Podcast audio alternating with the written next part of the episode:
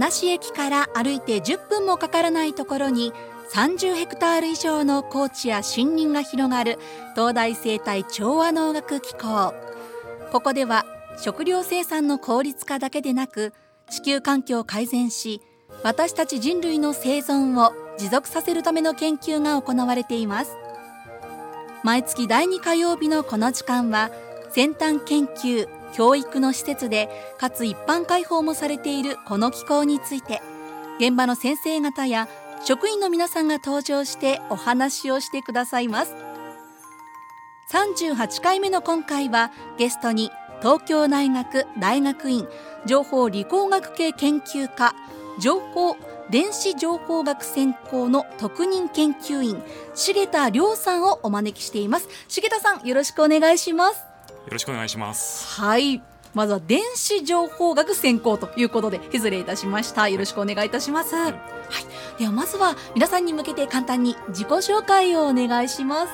はい、えー、私は京都出身で、えー、まあ、大学卒業するまではずっと京都にいたんですけど、うん、大学院から東京に出てきましてで今の、まあ、所属になっています東京大学大学院の情報理工学系研究科というところで、まあ、IT 技術の研究ですけどそれに、えー、修士課程で取り組んでまいりました。でその後一旦就職していまして2年ぐらいは普通に企業で働いてたんですけど、あのもう一回ちょっと研究をしっかりやろうということで、えー、大学院に戻ることになりましてまた同じところでですけど農業系の研究をやる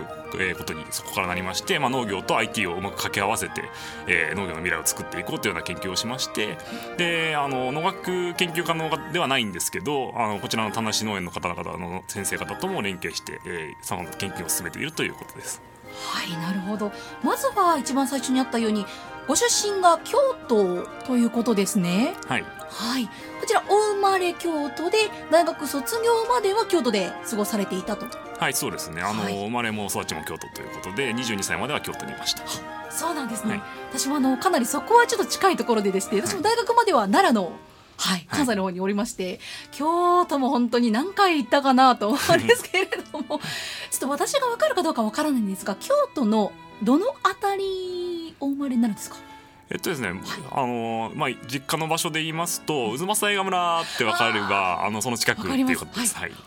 でも本当観光客の方もかなり多かったんじゃないですか日頃から。そうですね。あの辺りはちょうど蘭電っていうあの観光によく使われる小さな電車がありまして、はい、まあ、そこは常に観光客でいっぱいで特に春とか秋とかはもうすごい人がたくさん来るような場所ですね。修学旅行でね学生の皆さんが団体で来られることもあったりしますもんね。そうですね。街中でよく修学旅行生っていうのは、まあ、特にお寺のあたりですとよく見るというのがまあ日常の光景ですね。制服姿の方よく見ますよねあの辺りは、はいなるほどそこで生まれるということで。あでも今回のあの雨豪雨などは大丈夫でしたか？風とか台風は。そう今のところ、はい、あのちょっと家族の中でも心配していて大丈夫かなという話はしてたんですけど、うんうん、今のところまあうちは大丈夫そうなのかなというような感じだと思います。でもこう奈良なのでこの大阪がねあの関西国際空港がものすごく雨でなんてなっている時に、はい、なんかこの実家の父は家の中でヘルメットをかぶってあの家具がね転倒しないようになんてこういうふうに過ごしてたらしいんですけれども。はいあんなになんかこう関西で雨風が強いことってねびっくりするんですけれども、京都も結構宇治の方とかって寒かったりとか、雨はあったりするんですけど、はい、あんまりこう関西地方がねあそこまで風雨っていうのが聞かなかった気がしたので、ちょっとびっくりはしましたよね今回。そうですね。自分がいた頃にああいうのがあったかなと思うとあまり記憶になくて。でむしろ出てきてからそのすごい大雨で嵐山の辺りが氾濫したとかいうのが何回かあったような記憶はしていますけど今回のやつもまたひどかったちょっといろいろ心配だなとは思ってます。ちょっと引き続き心配なところもありますがそしてですね重田さんの方はその大学卒業されて大学院の方から東京に移られてきたということですね、はい、現在そのされているその研究についてというところで改めてどういう研究をされているのか詳しく教えていただけますでしょうか？はいえー、っと今やっております研究というのは、土壌水分センサーというものを作ってまして、うん、えー、土の湿り気を測ってあげてで水やりをいつやってやろうかとかあのどうやったら水をもっと節約できるかっていうことを、えー、使えるような指標っていうのが取れるようなものになってますでそれで測ったやつが、まあ、すぐにネットに上がっていくようになってましてスマホだったりパソコンだったりで今畑の中での水の状態っていうのがどういう状態なのかっていうのがすぐに分かって、まあ、それをもとに、えー、農家さんが判断したりですとか、まあ、ゆくゆくはこう最近流行ってるまあ人工知能とかで自動の水やりとかまでできたらいいなということを考えて研究しています。実はちょっとさっき放送前なんですけれども今日そのセンサーをお持ちいただいたということで、はい。以前のそのプロトタイプというか旧タイプのバージョンと今のバージョンを2つお持ちいただいたんですけれども、はいまたこれそれぞれ全然違うんですよね。そうですね。はい。ちょっとねお見せできないのが残念なんですけどそこはちょっとねあの写真とかを撮りたいなと思っているんですけれども、はい。一番最初に使われていたのがすごく可愛らしい、はい。なんかちょっとあの私が本当に第一印象で思ったのがなんかこの家具屋さんとか便利グッズショップとかで歌ってたらもうパッと買っちゃいそうなくらい可愛いフォルムなんですが今のその最新のものを改良を重ねてきたものっていうのは、ものすごくなんて言うんでしょう効率的な形というかシンプルな形になっていますよね。はいはい、これってどのくらいの期間の実験とかを経て完成に至っているものなんですか？えっと、このプロジェクトのもともとの経緯で言いますと、その僕が、えーまあ、就職する前の修士時代の時の2年生の時ですねにあの、まあ、その時は農業をするっていう目的ではなくて、うん。あの自分の研究室で持ってたこの回路の技術であったりとかそのいわゆる情報系こ機械系の技術っていうところを、まあ、ひあの展示会でお見せしようっていう時に何かこういうのに使えますよっていう一例として、えー葉っぱの形をしていてでそれであのいかにも植物な感じのやつで土壌の水分土の水分が測れますよというようなデモンストレーションをやったんですね。はい。でそれをやったところもともとそんなにあの農業系にをがっつりやろうっていうふうに当時は考えてたわけじゃなかったんですけどすごい反響がありまして、まあ、各方から使ってみたいとかこういうのあったらすごい嬉しいというような、まあ、それこそ現場からの声もありましたし、まあ、そのようなえー反響いただきましてあこれは研究室としてもしっかり本格的に取り組んでみる価値があるんじゃないかという話になっていてで僕は一旦そこで就職して離れてたんですけどちょうど戻ったぐらいの時に本格的にプロの農家向けのやつにこれを作り込んでいこうという話が、えーいろいろ進んできてまして。はい。なのでそれにに当たった時にはまあそのちょっとデザインとしてはよりあの武骨なやつになってしまうんですけど あの、まあ、農家向けにしっかり防水もしてるし電池持ちもよくしてであとは無線でデータがそれこそインターネットに上がるようにするとかいろんな機能を足していったものっていうのを、えーまあ、完成させてそれが今の現在のものという形になってます。確かに防水って単純ですけど大事ですもんねこれ。必需ですもんね必ず必要ですもんね。そうですね。うんこのセンサーも水がかかるところにずっと置きますし、うんあのまあ、そのまま上から水をかけても雨が降っても大丈夫なようにって作らなきゃいけないので、まあ、そこはちゃんとした防水というかあの防雨の設計っていうのが必要になります。そう一番最初の剣道の発表用にというか葉っぱの形のしている先ほど私が可愛いって言っていた、このタイプ今日実はお持ちいただいてるんですけれども、本当に可愛らしいタイプなんですよね。それをこう地面にガサッと直接刺して測るとはい。いうことで、ね、本当にこうなんて言うんでしょう。農業の中にこういうこう機械というかデジタルのものが今やっぱり入っているっていうのが今の時代らしいなというか進んできているなっていうのを感じることができるんですがちょっと今重田さんのお話の中にもありましたもともと農業をやろうとは思っていなくてっていう言葉があったんですが、はい。はい、一番最初ってこの農業であったりこういう分野にあの興味を持ったきっかけっていうのはどういうところからだったんですか？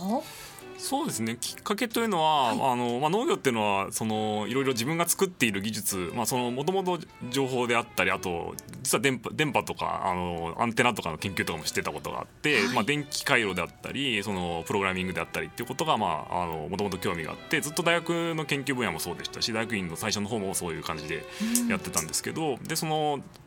博士課程で戻ってきた時にやっぱり一つ腰を据えてで3年間あるんですけどその博士課程というのが、えー腰を据えて何かテーマを決めてしっかりややらなきゃいけないという時になった時に、まあ、一つ大きなテーマとして取り組んでみようというところでもともと植物のこともまあそんなに大好きだったわけではないですけどいろいろあの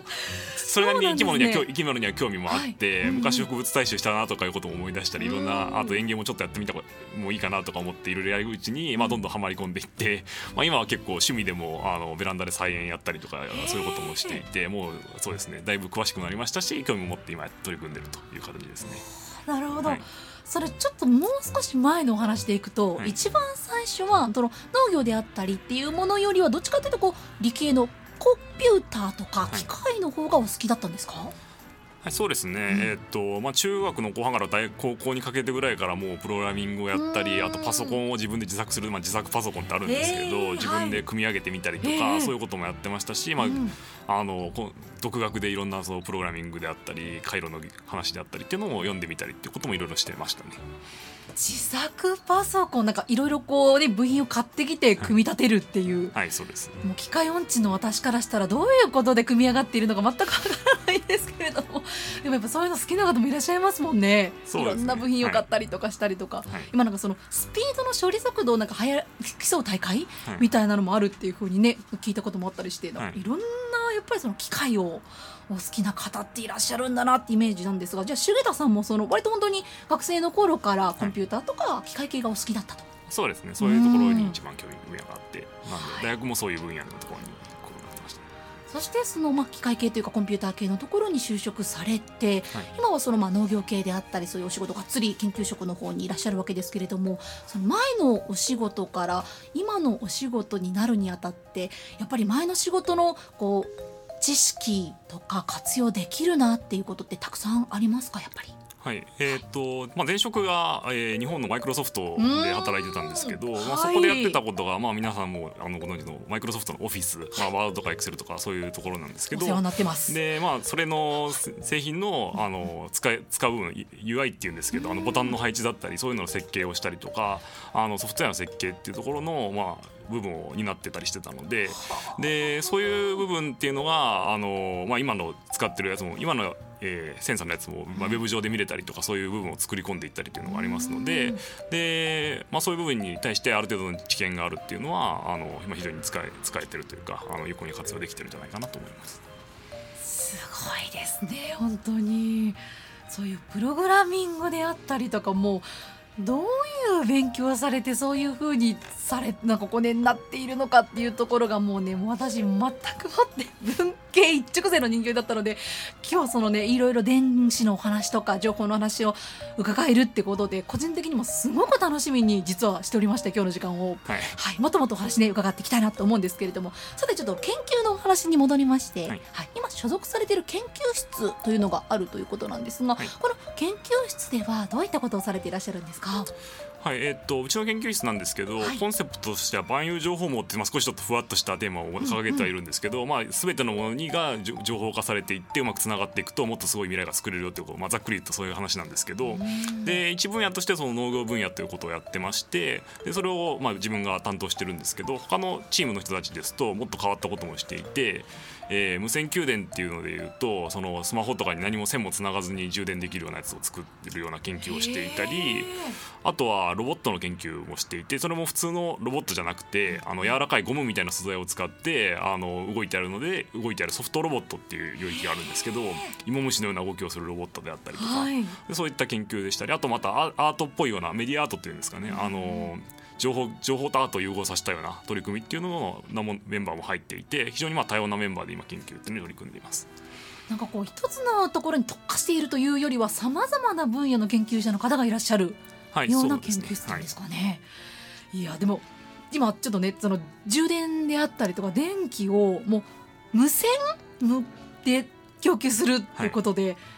どういう形に仕上がるんだろうっていうところとかの今想像してもどんな形になるのかなっていう感じなんですけど、今その無線 LAN とかってあったりしますけど、はい。要するにこう何もコンセントとか持ってない状況でもはい。スマホの充電とかできちゃったりとか。そうですね。今あのプロジェクトで考えてるやつは例えば机の下のところにそういう装置を仕込んでおいてうん。机の上に置いたらどこでも線つながくても充電できるようなやつというのをまあ考えてたりしますね。であとはまあその w i f i の w i f i っていうかあの無線 LAN みたいなやつのやつから打ってあげるって方式もあって、で実際その僕が修士の時に研究してたのがあの、まあ、それこそこのほ今放送で流れてますけどええ放送の電波から電気を取ってあげて。えー放送するやつで、えーっと温度のセンサーであったり水分のセンサーであったりっていうのが動くっていう研究をしてましてで実際に東京タワーまだと当時東京タワーから放送があったんですけど、東京タワーのテレビ電波を使って動くセンサーというのを開発したというのが、えー僕の修士の時の研究の結果というのになります。じゃあそのもし電波が届くところにいらっしゃれば、はいあの充電もし電気がないところであっても、はい電気を得ることができるようになると。まあ、充電というとちょっと実は言い過ぎですごく微弱な電気しか取れないので あの例えば光を出すとかそういうのはほとんど難しくてあのちょっとした温度を測るとかそういうことしかできないんですけどでそれしかもそれも1時間に1回とかそういうレベルでしかできないんですが、まあ、その程度でも結構役に立つことっていうのはあると思っていてなのでその微弱な電気を使うっていう文脈ではそういうのもあります。にいろんなところに応用ができそうですよね。まあそういう本当に多様な研究をされていらっしゃる研究室に重田さんも所属されていらっしゃるわけですが、その重田さんのその今力を特に注がれている研究っていうのはどういうところになってくるんですか？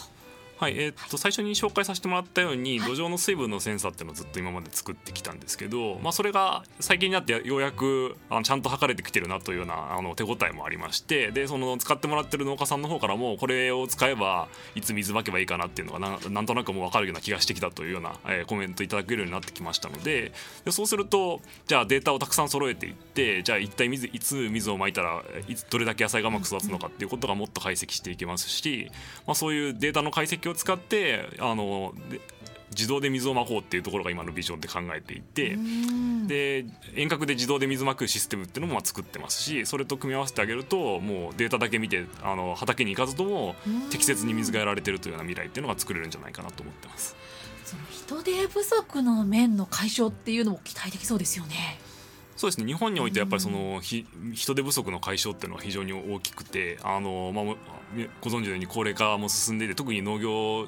人口っていうのはすごい高齢化が進んで人手不足と言われてる中で、はい。まあ、いかに手間を減らしてあげるかっていうところはすごい大事ですし、まあ、水やりで生産性も上がるっていうこともどんどん美味しいのが作れたりたくさん作れるようになるっていうこともありますので、まあ、省力化とであの生産性の拡大っていうところでその自動で水まいてやった方がより良くなるんじゃないかということも考えてます。そしていろんなところでその実験というのも行われていらっしゃるんですよね。はいそうですね、はい、国内で言いますと、えーまあ、熊本にも熊本から北海道までもう全国各地に、えー、飛び回ってますし、はい、海外で言いますとインドとかアメリカに対しても行っていて、うんうん、あのまあ、そういうところはより水不足が深刻なので人手以上に水をあのいかに節約するかという方法で土壌水分センサーの活用が進んでます。ズバリ伺いたいんですがこの今のお仕事重田さんのやりがいをどういうところに感じていらっしゃいますか？そうですね。あのいろんな現場に行くのが結構面白くて、はい、あのまあ、実際その農業現場っていうのはこのこのプロジェクトに取り組むまでは全然知らなかったんですけど行けば行くほど面白いこともありますしその農家さんがどうやって考えてどういうふうにやってるのかっていうことも非常に興味深いなと思いますしでまあさらには自分の作ったものがなんか役立ってるなっていう実感もやっぱりその現場で得られますので、まあ、そういう意味で言うと、まあ、出張が多くてちょっと大変ではあるんですけどあの非常に楽しんで仕事ができてると思います。そしてもっとね伺っていきたいところなんですがお時間もそろそろ迫ってまいりましてまず農学機構についてぜひ地域の皆様にお伝えしたいことはございますでしょうか？はいえっ、とまあ僕は、ね、情報理工学系研究科ってことで基本的には本郷キャンバスってあの23区内の文京区の方にずっといるんですけど、はい、まあ、定期的にこちらの農学の先生方と一緒に実験しようということがありまして、まあ、あの年に数度はこちらに寄せていただきまして、まあ、こちらでその実験しながらこの